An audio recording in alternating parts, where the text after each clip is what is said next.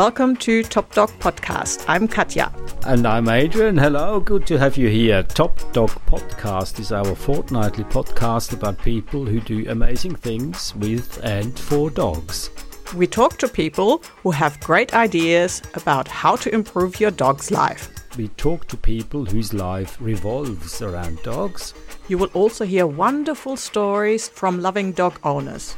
And we will discover the dog's important role in all beautiful things like the arts, in particular in literature. In short, we speak dog. So it is time to unleash the dogs. This program is rated D for dog. It contains sniffing, scratching, and doggy themes. What is wiggling down my stomach? Invisible friends are forever. But sometimes they only last for 30 days. Read between the growling. And find a gentle soul. Cook in style. And fly a mile. But first, our hotspot stories that make you laugh, cry, or inspire. Now, this story today, Adrian, could inspire you to learn Yiddish. Would you like to? Yes, great. Sounds like Swiss German to me, anyway. it's probably similar. for that, unfortunately, you need to be in New York because the Yiddish for dogs classes are only in New York. And it basically started when when the Workmen's Circle tried to offer a more relaxed environment for Yiddish classes, and a side effect was that they worked out that Yiddish is actually really good for dog training. Their dog trainer, Miguel Rodriguez, says the words are sharp and the dogs respond better to it than English. Maybe it works with Swiss German too. Can you give us an example? Well, he only mentioned one, uh, which sounds to me very Swiss German or German. Sit versus Sitz. Yeah, Sitz is like Swiss German. there you go. So you can start offering uh, Schweizerdeutsch for dogs. I should do that. Yeah, because uh, all the people that love their pets, they will spend any money that I probably will ask for it. Because uh, guess what, Katja? In the US, dog lovers spend about 72 billion US dollars on their animals. Can you believe it? Ah, that's a lot of money. Yeah, it is. And the biggest chunk went for food. That was about 30 billion dollars.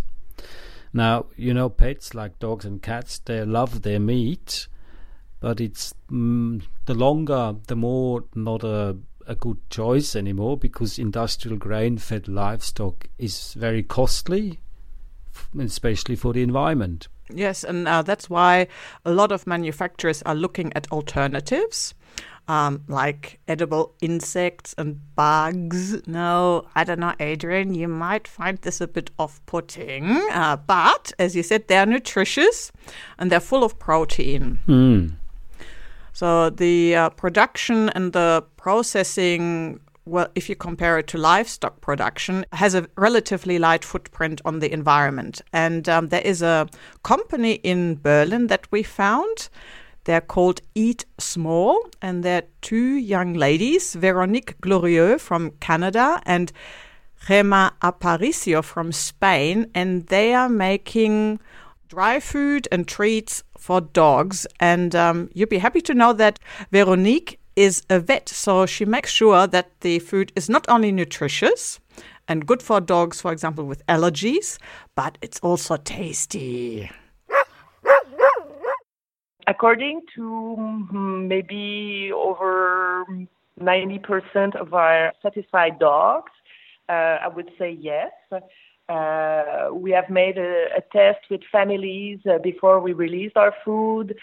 Almost 100% were very uh, excited, said that their dog uh, ate it right away, or others that needed maybe a couple of days to get used to it.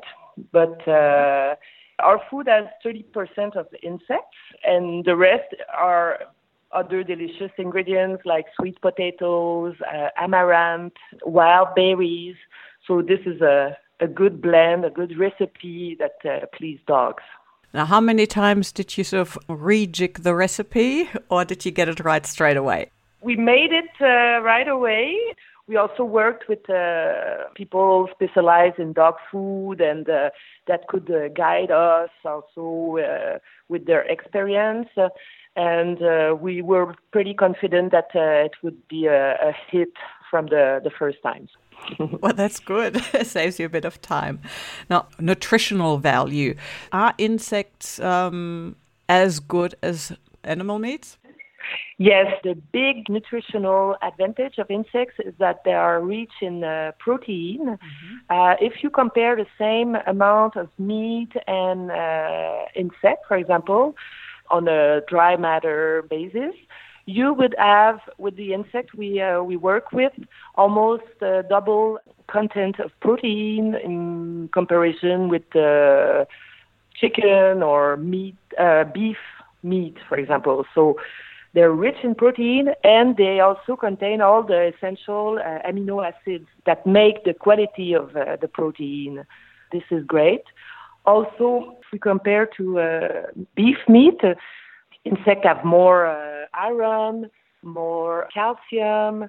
Well, the um, species of insect that we have for our food uh, line Wald, it's called uh, Hermetia illucens or the black soldier fly larvae and they are also rich in uh, B12 vitamins, which otherwise can't be found in any plant or vegetable-based uh, protein.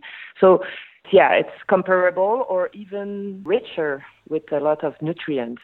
So then, since it sounds like the taste is good, the nutritional value is great. Why do you think there is not more food for dogs out of insects out on the market? So the edible insect industry or uh, habit here in uh, Western countries, in Europe or uh, also in, in, North America, it's still at the beginning.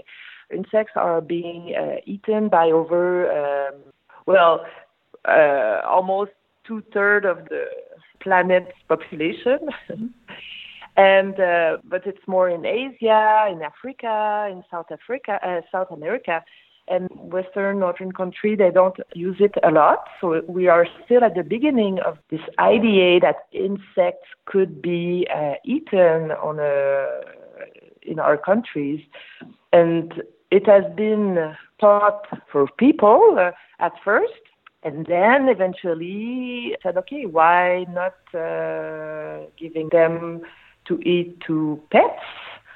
Or uh, and like this we would reduce the need for meat that is uh, eaten by pets. It's a little bit the the idea because it's a perfectly good uh, source of protein for them and as well as for humans. You were saying in the Western culture it's not as common or not as acceptable to eat insects. So do you notice that you have some customers, some dog owners that wouldn't actually try your food. Yes, you're right. Actually, uh, we are meeting a lot of people during our uh, fairs or uh, dog events uh, to show them, to talk uh, with them. And uh, it's true that it's not well known. And insects here are most of the time associated with pests, with something dirty or that is not that you or ugly that creates uh, fears or whatever.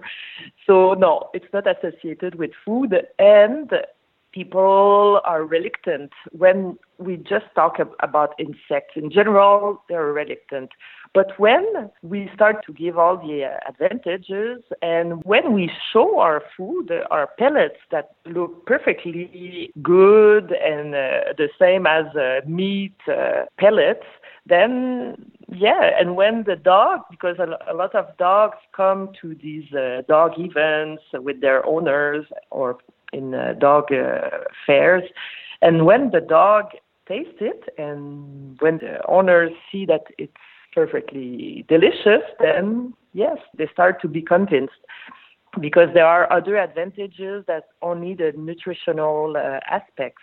Can you put a finger on what kind of a audience is a bit more reluctant and which one is not? So maybe I'll just throw up in the air dog mums between 25 and 45 are more reluctant than someone who is a yes. bit more environmentally conscious.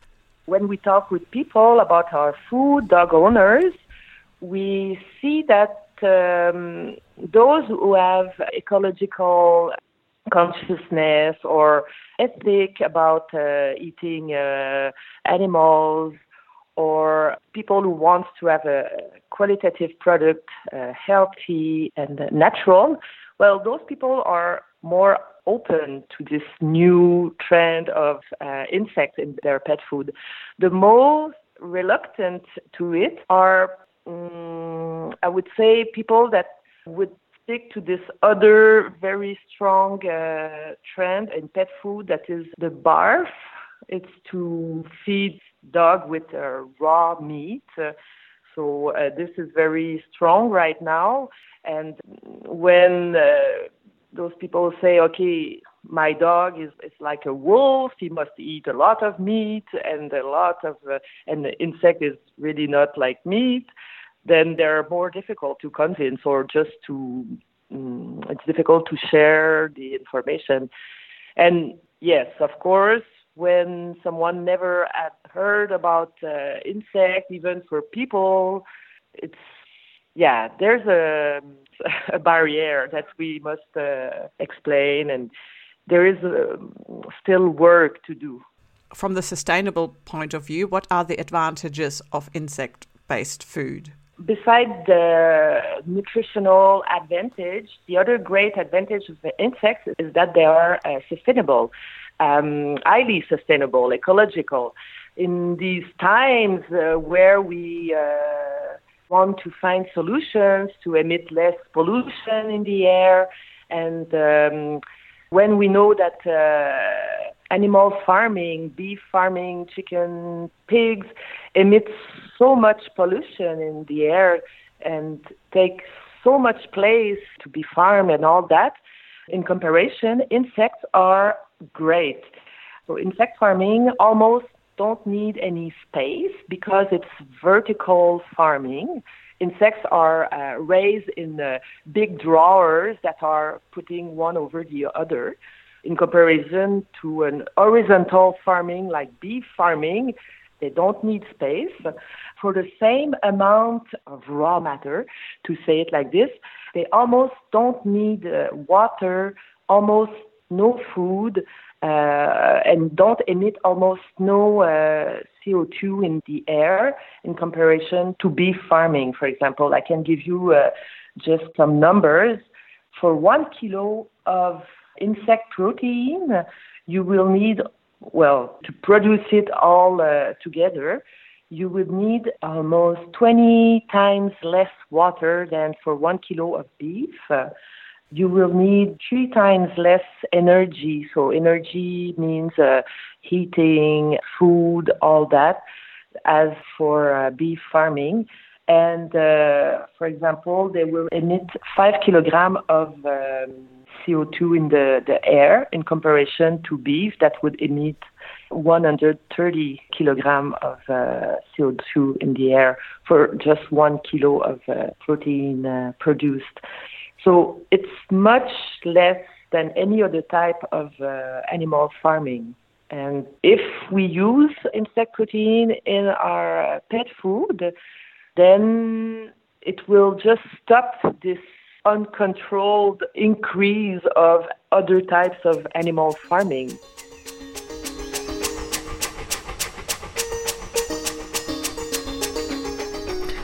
That was Veronique Glorieux from Eat Small in Berlin. If you want to have more information about their products, then go on their website eat-small.com. Yummy. It sounds very yummy, doesn't it, Katja? Very yummy. Well, we should get her to send us some samples because I'm hungry now. well, sometimes it helps when you go for a walk and catch flies. Or dig for worms. That's right, sounds pretty wild. Speaking of wild, Jake the growling dog, he lives in the wilderness with other animals and his voice is different, so different that he often gets misunderstood by the other animals. Now, this is not a real story, it's actually a children's book about the power of kindness. It is about diversity and friendship.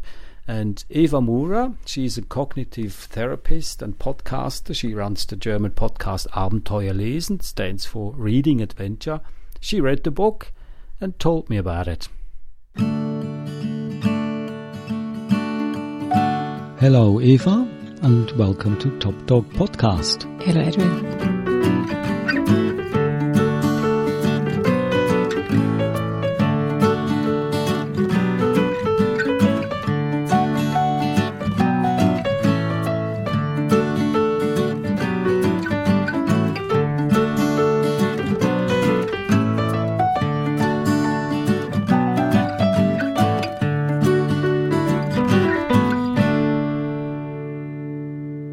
Got a book with you today again, and it's a picture book or is it a story? It's a picture book with a story. And it's for children. It's for children, but saying that, I find it a really, really nice little story. I'm really curious mm-hmm. what the book is about. But I know the title. It's Jake, the Growling Dog. What I know, apparently, it's a book about the power of kindness, celebrating diversity and friendship. Sounds very complex to me. It is complex, isn't it? Especially if you're a dog. Because, as you know, dogs are kind or can be kind and are our best friends. So, let's see what the story is about. In an emerald green forest in the Pacific Northwest, you'll find Jake, a misunderstood dog at best. He has fur like fresh cotton candy, large pointy ears, and a big bushy tail that gets puffier each year. He has a caramel coat, a chocolate stripe down his face, and each tasty shade is in just the right place. Jake is fast, quite fast, they say, with a twitch and a spring as he goes on his way. And when you look at the pictures, illustrations, he's really a, a cute dog. I would love to have such a dog. Now, there are thousands, thousands of books about dogs, especially children books. Why did you choose this one? Because it's different than lots of the others. Like when you think of, of um, especially the, the children books for really, really small children, dogs are more like toys or like an accessory in the book. In this book, Jake is really the, the main character. Through his friends during the book, when, when the story evolves, he really tries hard to, to get more friends because something is happening that he doesn't understand.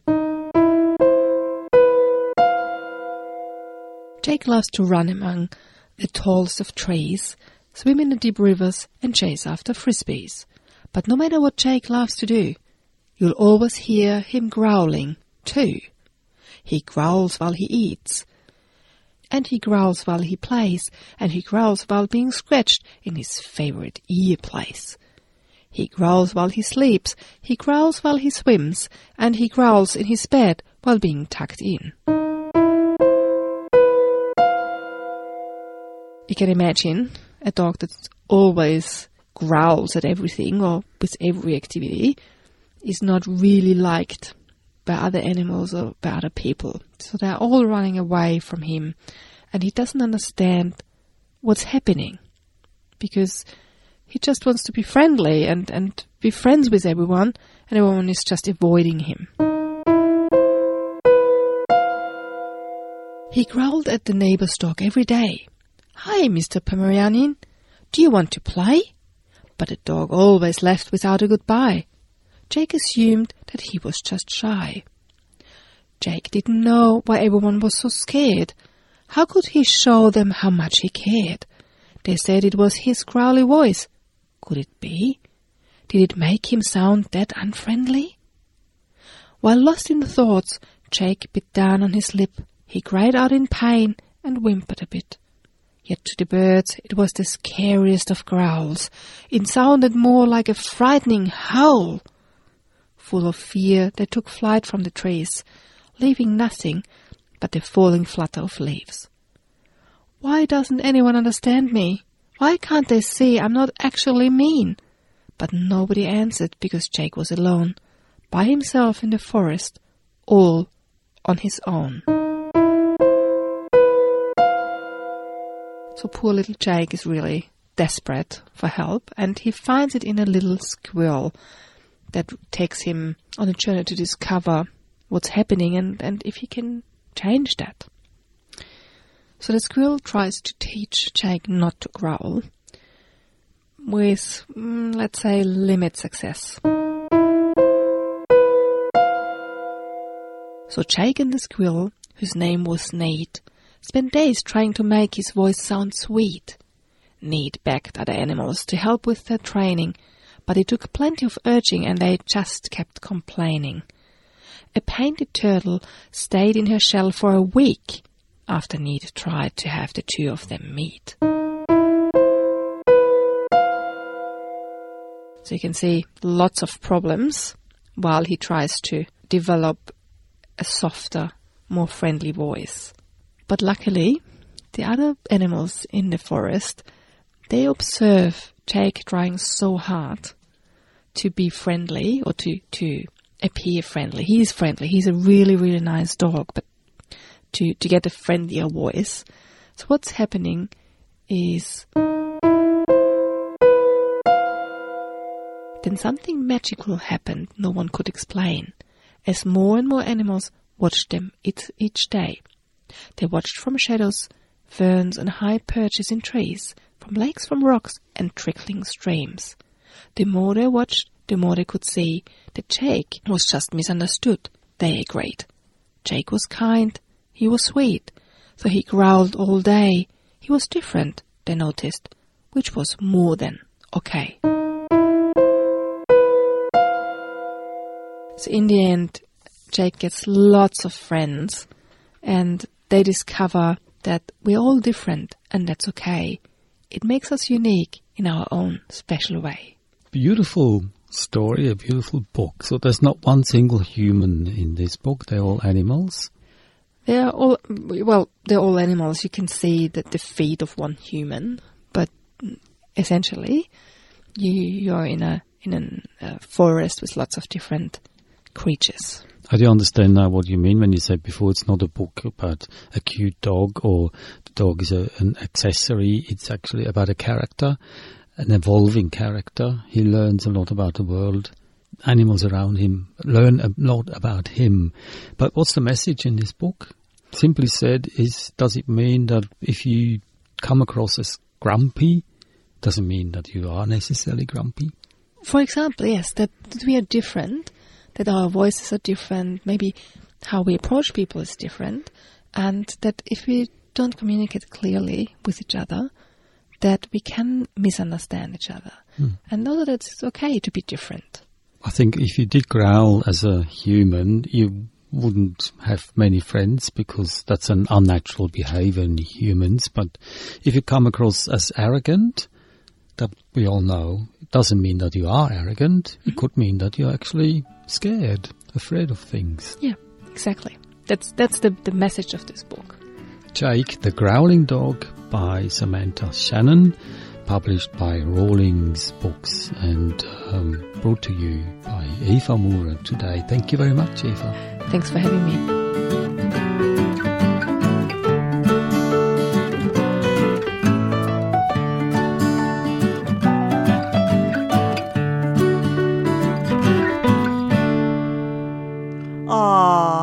Indeed a sweet story. Jake the Growling Dog by the American author Samantha Shannon. And she got inspired in uh, 2009 by her sister's dog, Jake. So it is actually a true story. While um, Samantha was visiting her sister in the Pacific Northwest, she realized that Jake growled all the time, and he growled while playing frisbee, getting an ear rub, running, and even when he was sleeping. So, despite his unusual choice of noise making, Jake is actually a sweet dog.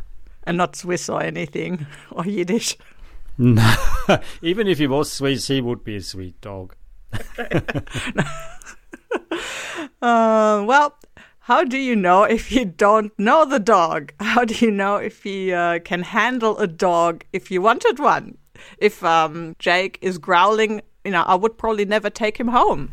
Yeah, I know it's a tough question actually, and uh, you just have to try it out. And if you can't try with a real dog, because before you want a real dog, you want to try out if you can handle a real dog, try it with an imaginary dog. And that's what Nias did. Nias is from Melbourne. He's got two sons, and they were back then, I don't know, seven or eight years old, and they desperately wanted to have a dog. And Nias suggested, all right, let's test it out. We, you go for a walk for a whole month with an imaginary dog, and if you still like it, we'll have one. Here's his story. So this week it's actually my imaginary top dog.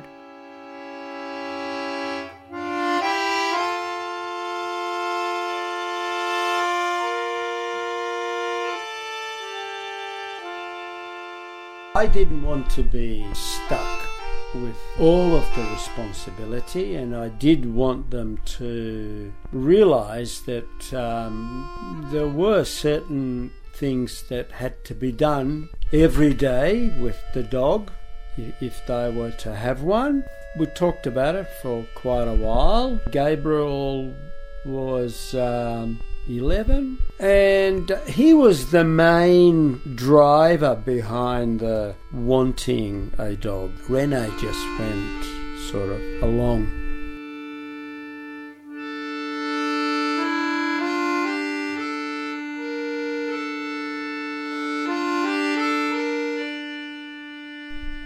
So after we had um, a, a number of dinner table chats, we thought, well, okay, let's go to the next stage. And it was actually Adriana's cousin came up with a, with a suggestion that we thought was a good one.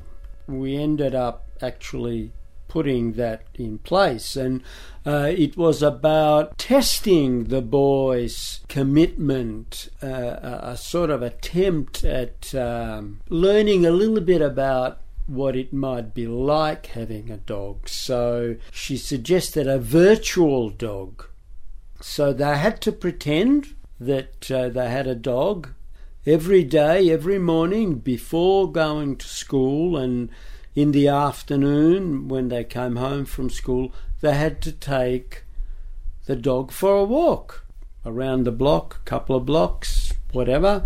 And if they um, completed this virtual exercise, we would go ahead. There was a period, and it was a month. The condition was that uh, they had to do it every day regardless of what the weather was like, you know, unless they were sick and couldn't. So they agreed to do this, and to their credit, they did a very good job. I think they only missed maybe one or two walks, and they sort of had an excuse, which was really more than what anyone expected.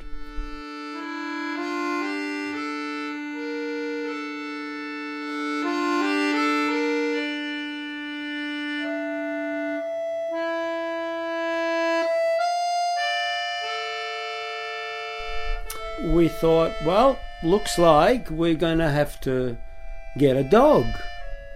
To our surprise, at the end of the period, the boys came up and um, we have news, Dad.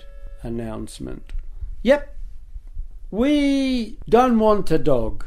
We don't want a dog, we want a cat. Oh, well, why is that? Well, we don't want to go for a walk twice a day with the dog it's not really that enjoyable. It's not, you know, what we so so we then decided to get a cat instead and we did get a cat yeah we mm-hmm. yes Okay, and they never were tempted to take the cat for a walk, were they? Well no well the, the the cat was chosen because you don't have to take a cat for a walk so Now, you said they were 11 and 12 years old when they did take the virtual Yeah, dog on a yes. walk. How long did they go for a walk each time? Oh, it wasn't. Uh, it would have been maybe anywhere between ten and twenty minutes. And do you know where they went to? What they did in Uh, that time? Well, no, I, I didn't follow them. Well, I trusted that they would go for a walk. I never doubted that they sort of did that, that they tried to sneak their way out of it. Gabriel was too honest. Rene probably would have. Gone on. Did you ever regret that they decided not to have a dog? Did you wanted a dog? I've always liked dog. I mean, I like animals of any kind, but I also knew that uh, I wouldn't make a good pet owner, carer. I felt our property wasn't really suitable for a dog. Uh, most of the backyard is concreted, and I didn't really want the responsibility of having to walk the dog every day. You know, we used to go away a fair bit, weekends, and it was just another responsibility that I I knew was going to make my life a bit more difficult. No, I didn't regret not I, I was glad that they came to that decision independently without any pressure from me to um, persuade them, persuade them, you know, not to have a dog.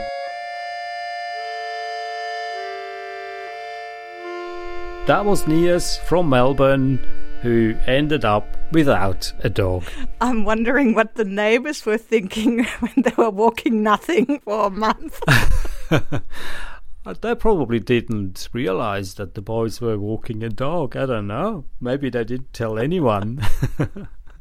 well, anyway, their decision must make all the cat lovers out there happy. Cats think dogs are stupid. That's a living proof. That's right. So, and now we have come to the end of the show. There's someone ringing in. Yay! Oh, yeah, it's Hans and Gunther with their dog, Friederike. Hello, Hans. Hello, hello, it's me, Hans. Hello, Katja. Hello, Adrian. How is it going? Good, thanks. Yourself? Hello, Katja. Hello, Gunther. Oh, what's all that bubbling? Well, we can't just expect that our dog Friederike has to eat all kinds of insects and worms, while we, Gunther and I, still eat precious meat. So, we decided to live by example, be a role model for Frederica, and, you know, treat her fair. Gunther and I will not touch any beef or pork or chicken anymore. We both will from now on enjoy um insects and um worms. Never ever schnitzel again. Wow, that's a huge pot you have there on the stove. What is in it? Um black soldier flies, Yeah. crickets, um, the humble mealworm, uh, and uh, cockroaches. I better take this red bottle with whiskey and pour it all into the pot to make it taste better. No, no, are you crazy? Put it away. If you pour it in, the whole pot will explode. Wow, your recipe sounds very ambitious, actually. Have you already tasted it? No, no, no, no, it still needs to cook for a little while. Oh, that means I can read the poem Frederica and I have written for Katja. But I thought Basenjis can't bark. You're right, but Frederica still can yelp or growl. Then let them yelp and growl. Gunther and Frederica, off you go. In a country far, far away, where I myself have never stayed, lives a woman tall and dark with the most beautiful bark. Her name is Katja, believe it or not. She's funny and she also knows a lot. About dogs, about people, about me, about Friederike and all her fleas. Well done. I'm so honored. Thank you. Thank you, thank you, thank Okay, you. Hans, thank it's, is your meal ready now? Is it cooked? Hope not. Uh, Well- it needs a little bit longer. Well, we can't wait any longer. We are at the end of our show. And No, Frederica, don't. No, give it to me. Come on, drop, drop, drop, drop the bottle. Gunther, Frederica has the whiskey bottle. Take it away from her right now. Frederica, listen to me. Listen Drop, to me. Frederica, drop the bottle now. Watch out, she's jumping onto the stove. She's right above the pot. Don't drop the bottle into the pot. She will. No. Ah. Ah. Oh. I've got worms in my ears, I've got worms in my nose. in my mouth. Pooh, pooh. Ooh, that's not my hair, that's worms. Yuck. Oh dear, oh dear, look at this. It's all over the kitchen there, food. Frederica seems to like it. She is already licking the walls. yes. Well, no wonder. I mean, it's all these yummy worms and crickets and cockroaches. Hmm. We better let them clean up, yeah? Yeah, they must be busy. Let's hang up. All right, so and this really is now the end of the show A show with all kinds of worms and insects, with an imaginary friend, and a cat as the winner. a show with a growling story, That turned out to be a sweet one.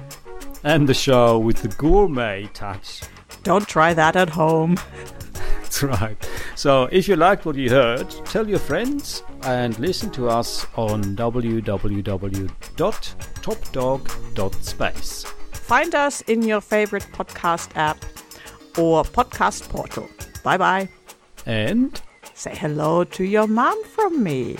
that's right. Bye bye.